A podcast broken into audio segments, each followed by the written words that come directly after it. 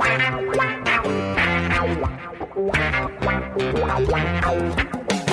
na barreira, correu, o rei atirou, gol!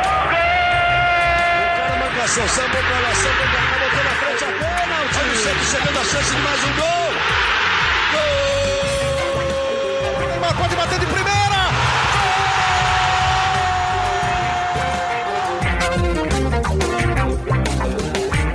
Orgulho que nem todos podem ter. Eu sou Leonardo Bianchi, esse daqui é o Gé Santos, nosso podcast semanal do Peixe no Globoesporte ponto com, chegando nesta semana, uma edição informativa, hoje sem um tema específico, né, como a gente tem feito nas últimas semanas, porque, por mais incrível que pareça, tem muita coisa acontecendo no Peixe, mesmo sem a bola rolar, e se é para falar de informação, nada melhor do que a nossa dupla de setoristas, que está sempre trazendo as informações no Globoesporte ponto com, vamos por ordem alfabética aqui, Bruno Giuffrida, tudo bem, Giuffrida? Fala, Léo, tudo bem? Tudo tranquilo com você? Tudo tranquilo também, tudo tranquilo. Né? Ainda bem, né? Todo mundo de casa ainda, né? Todo mundo cansado de ficar em casa, mas é importante nesse momento, quem puder ficar, ficar em casa. Como está o Gabriel dos Santos? Há três meses já em casa, né, Gabriel? É isso aí, Léo. Vamos para mais um podcast Gé Santos aí, mais uma vez de quarentena. Mas é isso aí, se quem puder, fique em casa, vamos que vamos. É isso. E, e, gente, semana passada a gente estava pronto para começar o programa já, faltavam quinze, vinte minutos para a gente começar a gravar o programa. E aí, era um programa temático, né? A gente ia falar sobre jogos inesquecíveis, falamos sobre jogos inesquecíveis com participação dos ouvintes, só que aí aconteceu uma coisa que, que acontece, não dá nem para dizer que de forma inédita, né? É, é, é uma cena recorrente, vai, na cobertura do Santos. Uma polêmica com o presidente José Carlos Pérez, mais um atrito com o elenco, a gente falou um pouquinho disso na semana passada, ainda no calor do momento, a informação na época era só do corte e que os jogadores, obviamente, ficaram um pouco incomodados.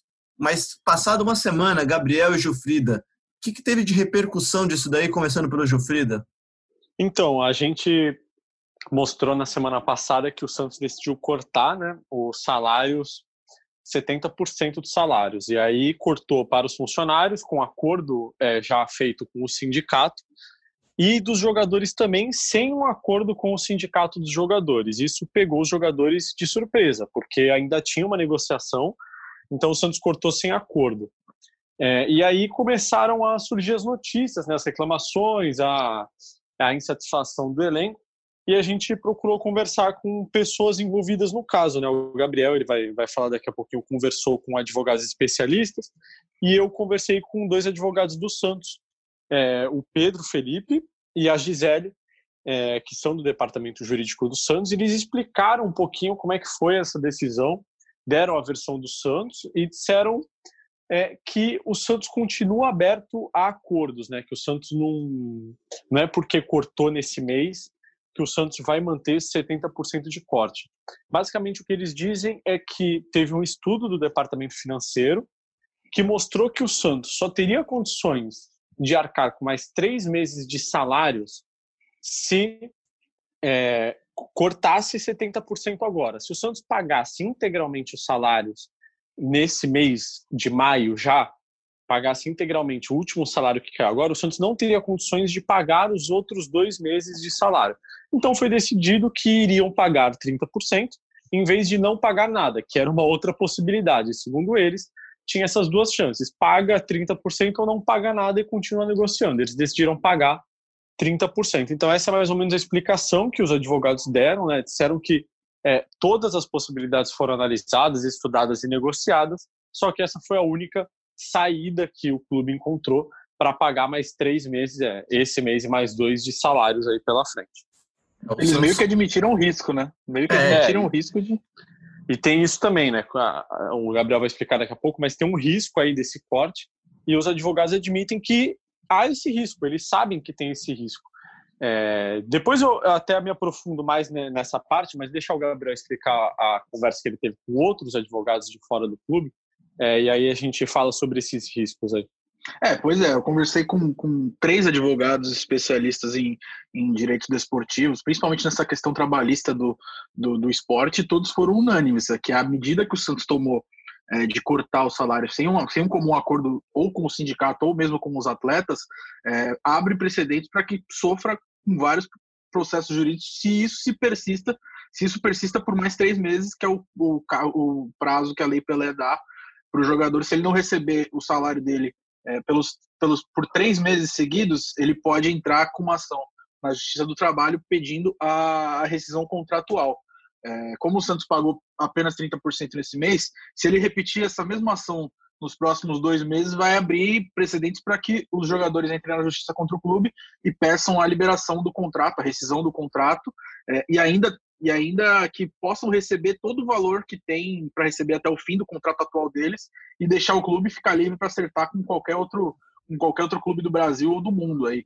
É, então é uma ação aí que, uma medida que o Santos tomou que tem bastante risco, principalmente judicial, se ela se persistir, e, e, e além de, desse risco todo, perde ainda mais o elenco, né? Porque o elenco está completamente insatisfeito. Nas redes sociais, os jogadores até postaram uma mensagem do sindicato que representa os atletas profissionais de futebol, é, com críticas à diretoria do Santos. É, o Marinho foi um dos, um, dos mais, um dos que mais se manifestou nas redes sociais, aí, a gente vai falar daqui a pouco. Ele deu aquelas pistoladas, já tinha cobrado salários outras vezes, no ano passado, principalmente, é, e, agora, e agora repetiu aí a, a cobrança e, e criticou novamente o presidente José Carlos Pérez, é, que, como a gente mostrou até essa semana no Globoesporte ponto com, reúne aí diversos atritos com vários jogadores, né, que estão ainda no elenco e que já passaram pelo Santos. Então não é uma relação fácil, é, que o presidente vem manuseando aí essa situação e perde cada vez mais o grupo, né?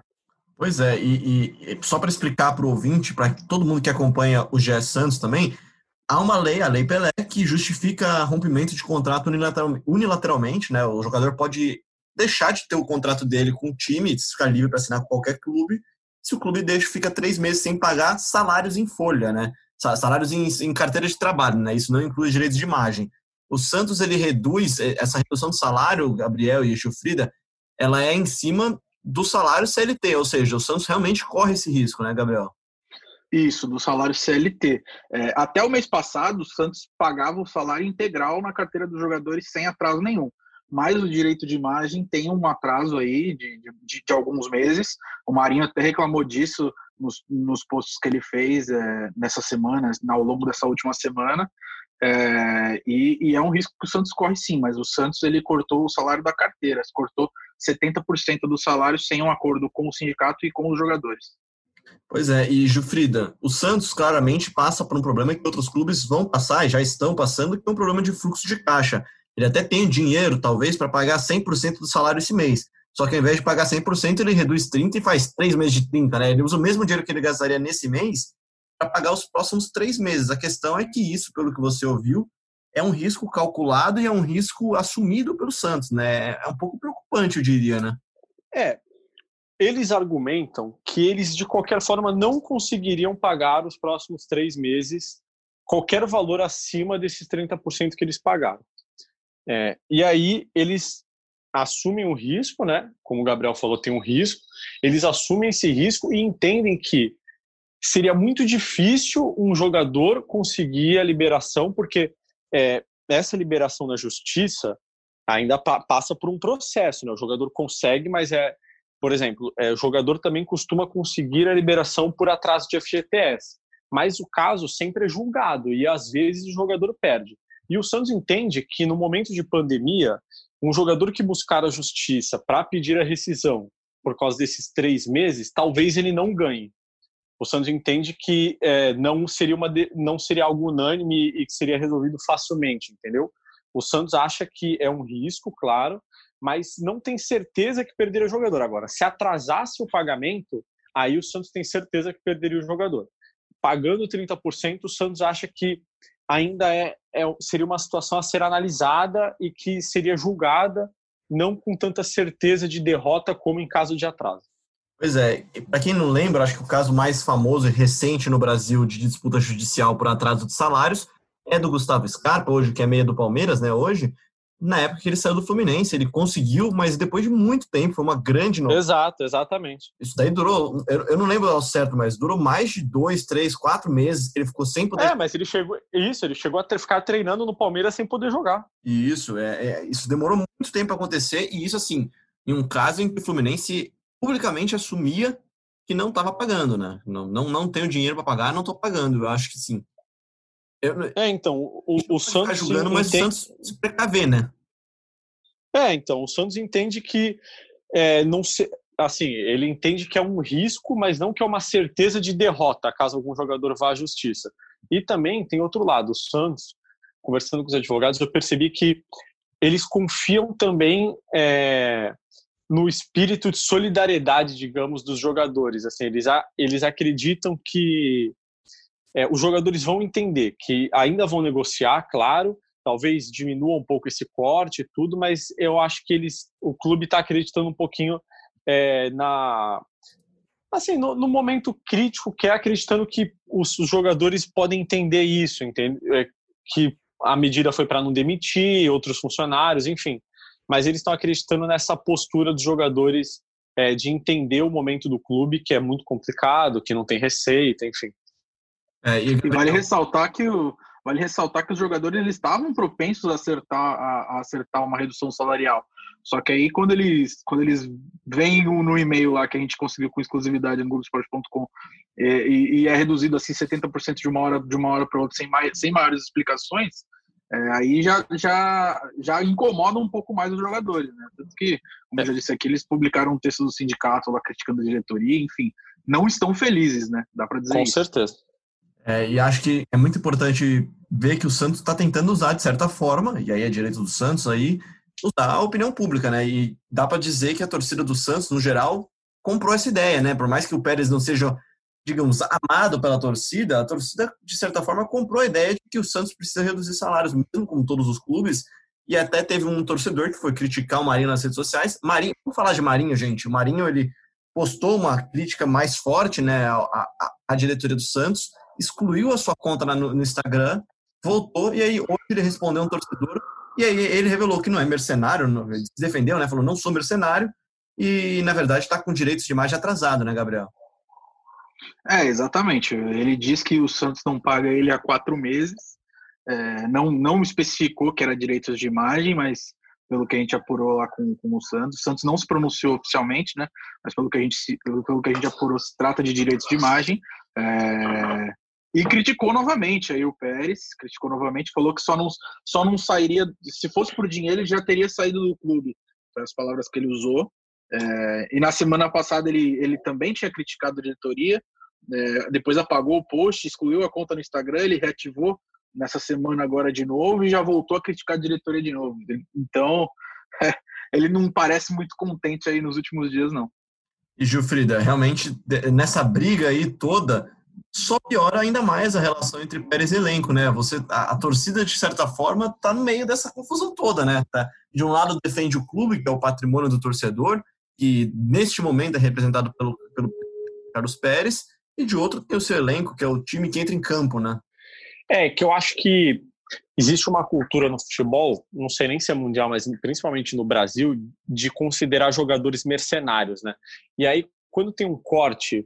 e os jogadores reclamam desse corte, os torcedores começam a falar, pô, mas o cara ganha quinhentos mil reais por mês, não vai fazer diferença nenhuma o cara ter setenta por cento de corte no salário dele, ele vai continuar recebendo muito dinheiro, ele não tá no direito de reclamar.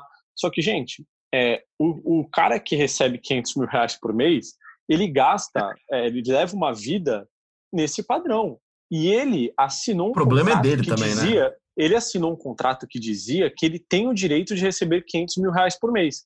Ele não rendeu o presidente do Santos e falou, presidente, me paga quinhentos mil reais ou eu sequestro a sua família. Não, isso foi assinado. o, o, o, o clube assinou um contrato que dizia que o jogador tinha direito a receber tanto.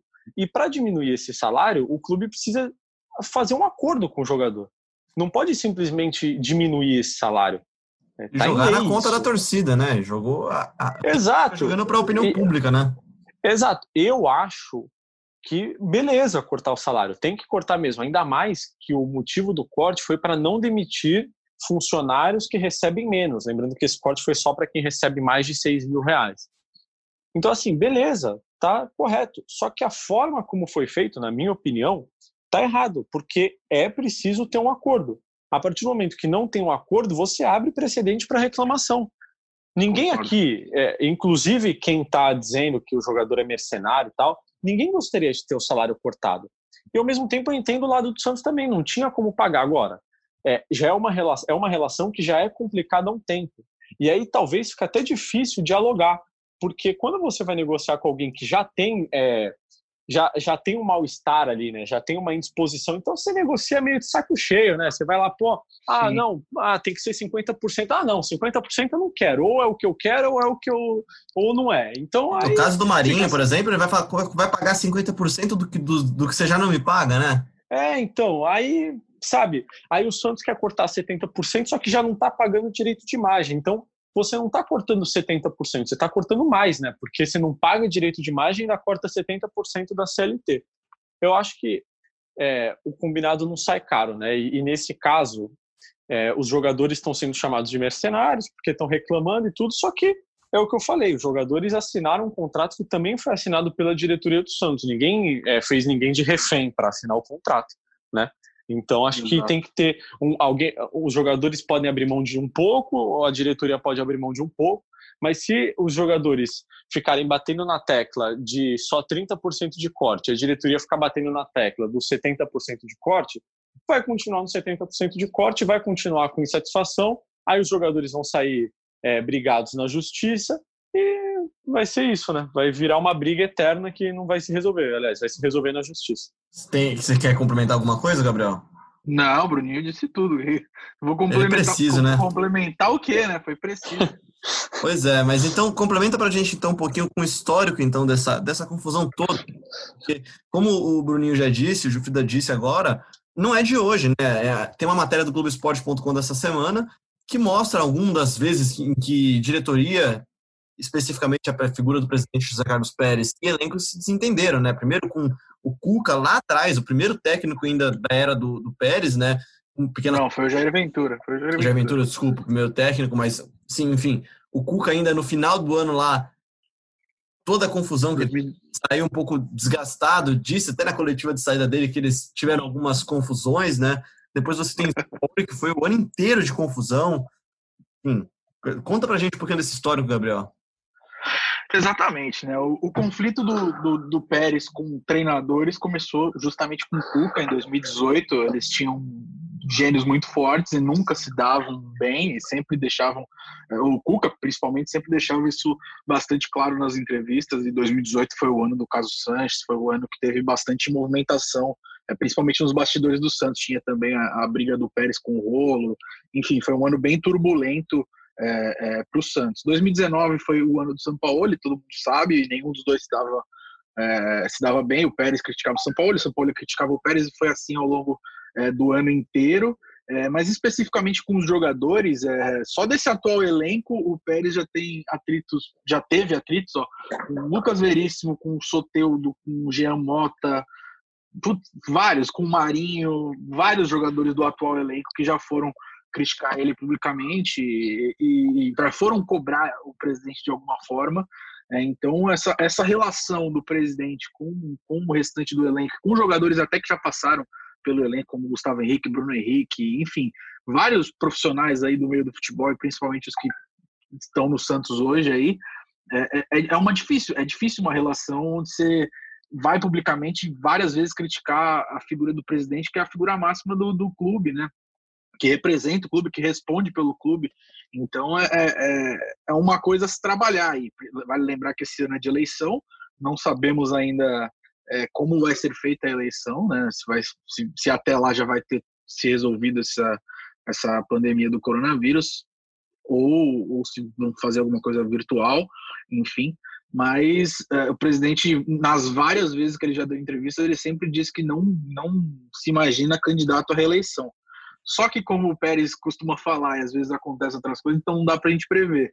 Então, é, é uma forma complicada aí dessa relação do Pérez com o elenco e com o restante dos profissionais envolvidos no clube.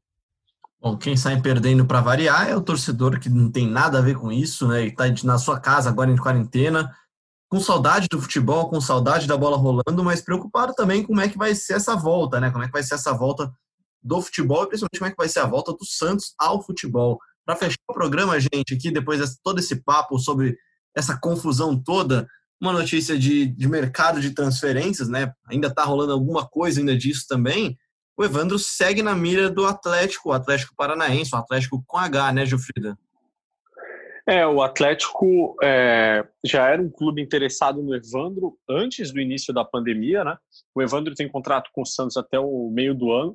O Santos, para variar, deve direitos de é, deve comissão pela contratação do Evandro, e essa comissão é o que trava a negociação por uma renovação. O jogador diz que quer ficar já, só que ele pretende ficar se essa, renova... se essa comissão for paga aos empresários que trouxeram ele para o Santos. Então, digamos que a situação está travada e o Santos ainda busca a renovação com o Evandro, apesar de é, ser uma situação complicada, porque o clube não tem dinheiro para pagar salário, imagino que não vai pagar a comissão também. É isso, gente. A gente fez um programa mais curto, até um programa mais factual, né? Trazendo notícias, meio que um boletinzão do que tem acontecido no Santos, que segue fervendo mesmo em meio à pandemia, mesmo em meio a essa quarentena, todo mundo de casa, ainda sem previsão para a volta do futebol. A gente volta na semana que vem com episódios mais temáticos. Mande sua sugestão do que você gostaria de ouvir a gente falando aqui, se você gostaria de lembrar de alguma coisa, de convidado, enfim, a gente trabalha para trazer aqui o que vocês gostam de ouvir. Gabriel, obrigado pela sua participação, cara. Valeu, Léo, valeu, Giuffrida, tamo junto aí, esperamos uma semana tranquila aí no Santos, ou não, né, pra gente ter tema pra debater no podcast da semana que vem. Até mais. Pois é, vou falar pra você que eu tava até com um pouquinho de saudades de debater um pouquinho de, de, de bastidores, de bola rolando, ainda não, mas, pô, pelo menos é um pouquinho de agito, né? Giuffrida, obrigado. Valeu, rapaziada. É, espero que, que a semana, como disse o Gabriel, não mais calmo, mas digamos que sem tantas polêmicas, talvez, né? Sem tantas brigas. Mas é isso. Valeu, Léo. Valeu, Gabriel. Um agito tranquilo, vai. Um agito moderado. Obrigado a você que ouviu a gente também até agora no globoesporte ponto com barra podcast, também na Apple, no Google, no Pocket Cast, no Spotify e no Deezer também. A gente volta na semana que vem com mais um episódio do Gé Santos. Valeu, um grande abraço. Tchau. Thank you.